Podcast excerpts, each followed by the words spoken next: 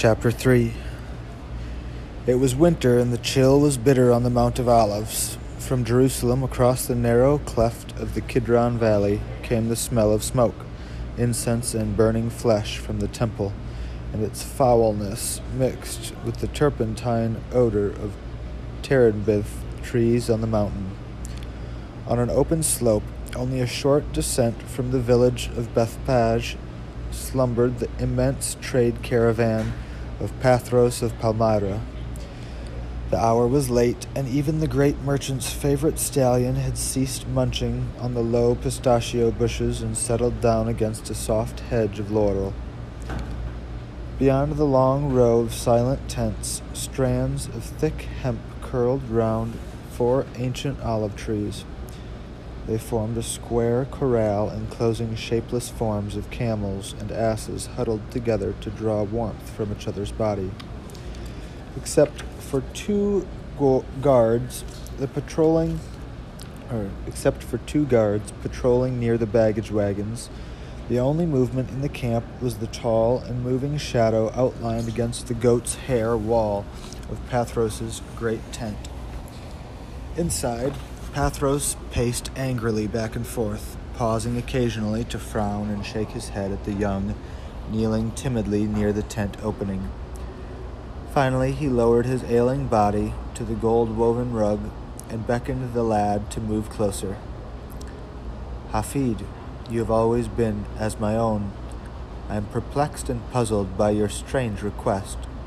Are you not content with your work? The boy's eyes were fixed on the rug. No, sire. Perhaps the ever increasing size of our caravans has made your task of tending to all our animals too great?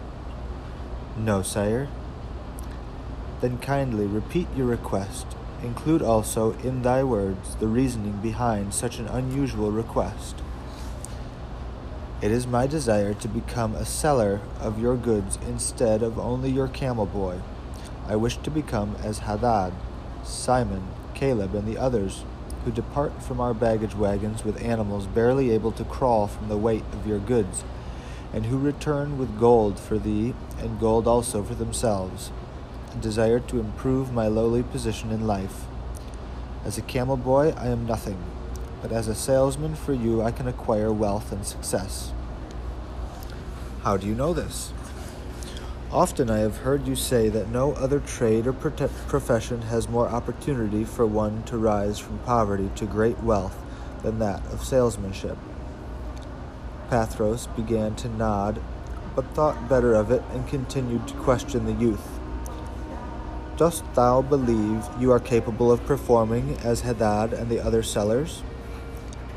Hafid stared intently at the old man and replied, Many times I have overheard Caleb complain to you about misfortunes that accounted for his lack of sales, and many times I have heard you remind him that, on, that anyone could sell all the goods in your warehouse within a small passing of time if he but applied himself to learn the principles and laws of selling. If you believe that Caleb, whom everyone calls a fool, can learn these principles, then cannot I also acquire this special knowledge? If you should master these principles, what would be your goal in life? Hafid hesitated and then said, It has been repeated throughout the land that you are a great salesman. The world has never been never seen a trade empire such as you have built through your mastery of salesmanship. My ambition is to become even greater than you, the greatest merchant, the wealthiest man, and the greatest salesman in all the world. Pathros leaned back and studied the young, dark face. The smell from the animals was still on his clothes, but the young man displayed little humility in his manner. And what will you do with all this great wealth and the fearsome power that will surely accompany it? I will do as you do. My family will be provided with the finest of worldly goods, and the rest I will share with those in need.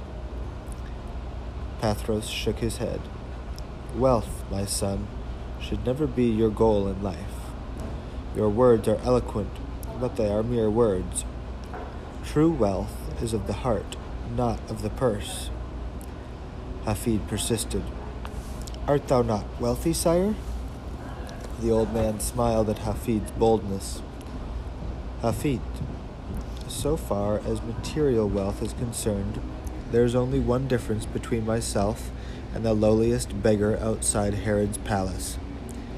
The beggar thinks only of his next meal, and I think only of the meal that will be my last. No, my son, do not aspire for wealth, and labor not only to be rich. Strive instead for happiness, to be loved and to love, and most important, to acquire peace of mind and serenity. Hafid continued to persist. But these things are impossible without gold. Who can live in poverty with peace of mind? How can one be happy with an empty stomach? How can one demonstrate love for one's family if he is unable to feed and clothe and house them? You yourself have said that wealth is good when it brings joy to others. Why then is my ambition to be wealthy not a good one?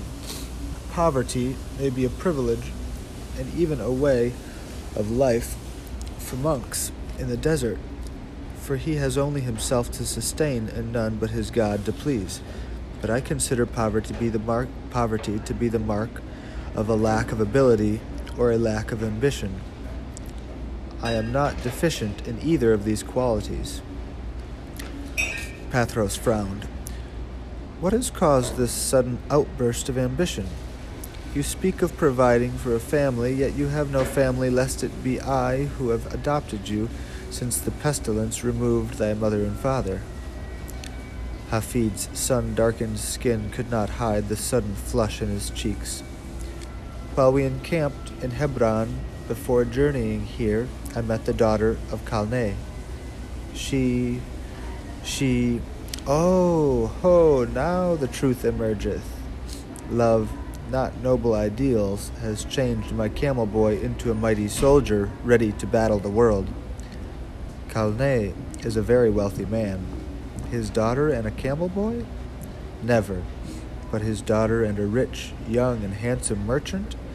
Ah, that is another matter. Very well, my young soldier. I will help you begin your career as a salesman. The lad fell to his knees and grasped Pathros's robe. Sire, sire, how can I say the words to show my thanks?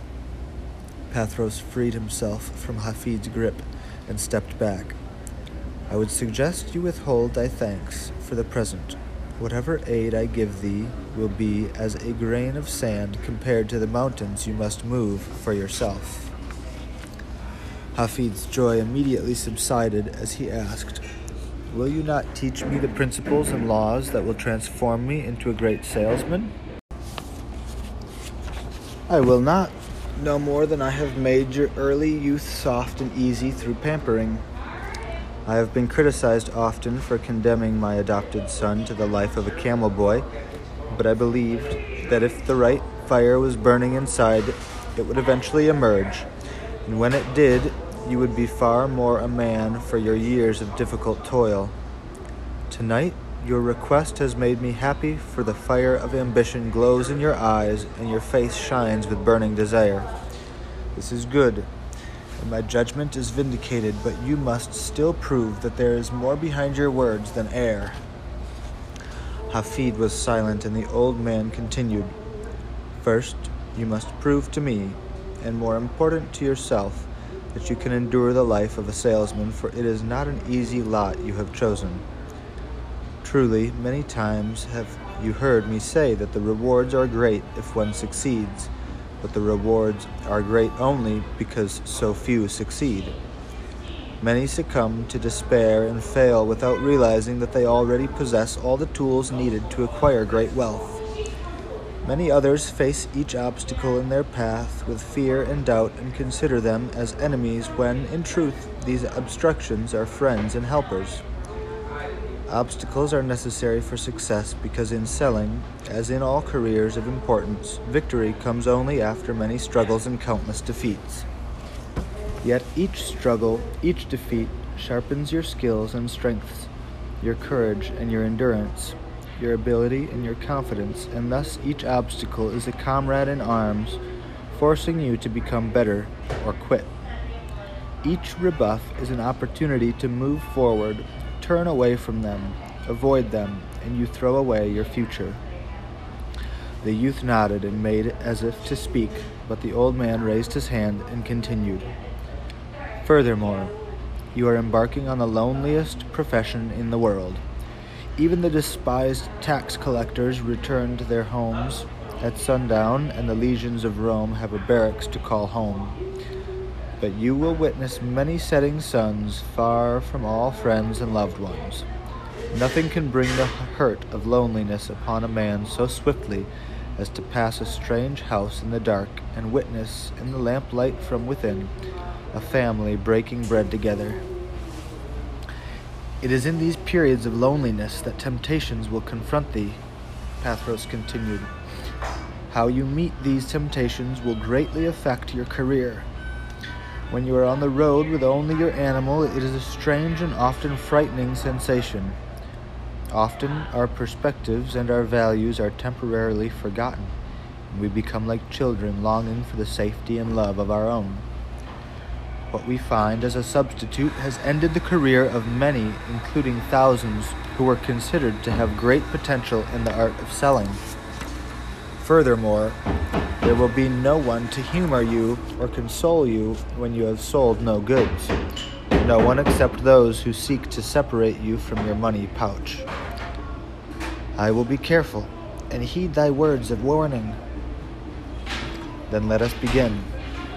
For the present, you will receive no more advice. You stand before me as a green fig. Until the fig is ripe, it cannot be called a fig, and until you have been exposed to knowledge and experience, you cannot be called a salesman. How shall I begin? In the morning, you are to report to Silvio at the baggage wagons. He will release, in your charge, one of our finest seamless robes. It is woven from the hair of a goat and will withstand even the heaviest rains, and it is dyed red from the roots of the madder plant, so that the color will always hold fast. Near the hem, you will find sewn on the inside a small star. This is the mark of Tola whose guild makes the finest robes in all the world. Next to the star is my mark, a circle within a square. Both these marks are known and respected throughout the land, and we have sold countless thousands of these robes. I have dealt with the Jews so long that I only know their name for such a garment as this. It is called an abeya Take the robe and a donkey, and depart at dawn from Bethlehem, the village which our caravan passes through, or passed through before arriving here. None of our sellers ever visit there. They report that it is a waste of their time because the people are so poor. Yet many years ago I sold hundreds of robes among the shepherds there. Remain in Bethlehem until you have sold the robe. Hafid nodded attempting in vain to conceal his excitement. At what price shall I sell the robe, master? I will enter a charge of one silver denarius against your name on my ledger. When you return, you will remit one silver denarius to me. Keep all that you receive in excess of this as your commission. So, in fact, you set the price of the robe yourself. You may visit the marketplace which is at the south entry of town, or you may wish to consider calling on each dwelling in the town itself, of which I am certain there are over a thousand. Certainly it is conceivable that one robe can be sold there, do you not agree? Hafid nodded again, his mind already on the morrow. Or morrow. Tomorrow. Pathros placed his hand gently on the lad's shoulder I will place no one in your position until you return. If you discover that your stomach is not for this profession, I will understand, and you must not consider yourself in disgrace. Never feel shame for trying and failing, for he who has never failed is he who has never tried. Upon your return, I will question you at length concerning your experiences. Then I will decide how I shall proceed with helping you to make your outlandish dreams come true. Hafid bowed and turned to leave, but the old man was not finished. Son, there is one precept that you must remember as you begin this new life. Keep it always in your mind, and you will overcome seemingly impossible obstacles that are certain to confront you as they do everyone with ambition. Hafid waited. Yes, sire? Failure will overtake er, failure will never overtake you if your determination to succeed is strong enough. Pathros stepped close to the youth. Do you comprehend the full meaning of my words? Yes, sire. Then repeat them to me. Failure will never overtake me if my determination to succeed is strong enough.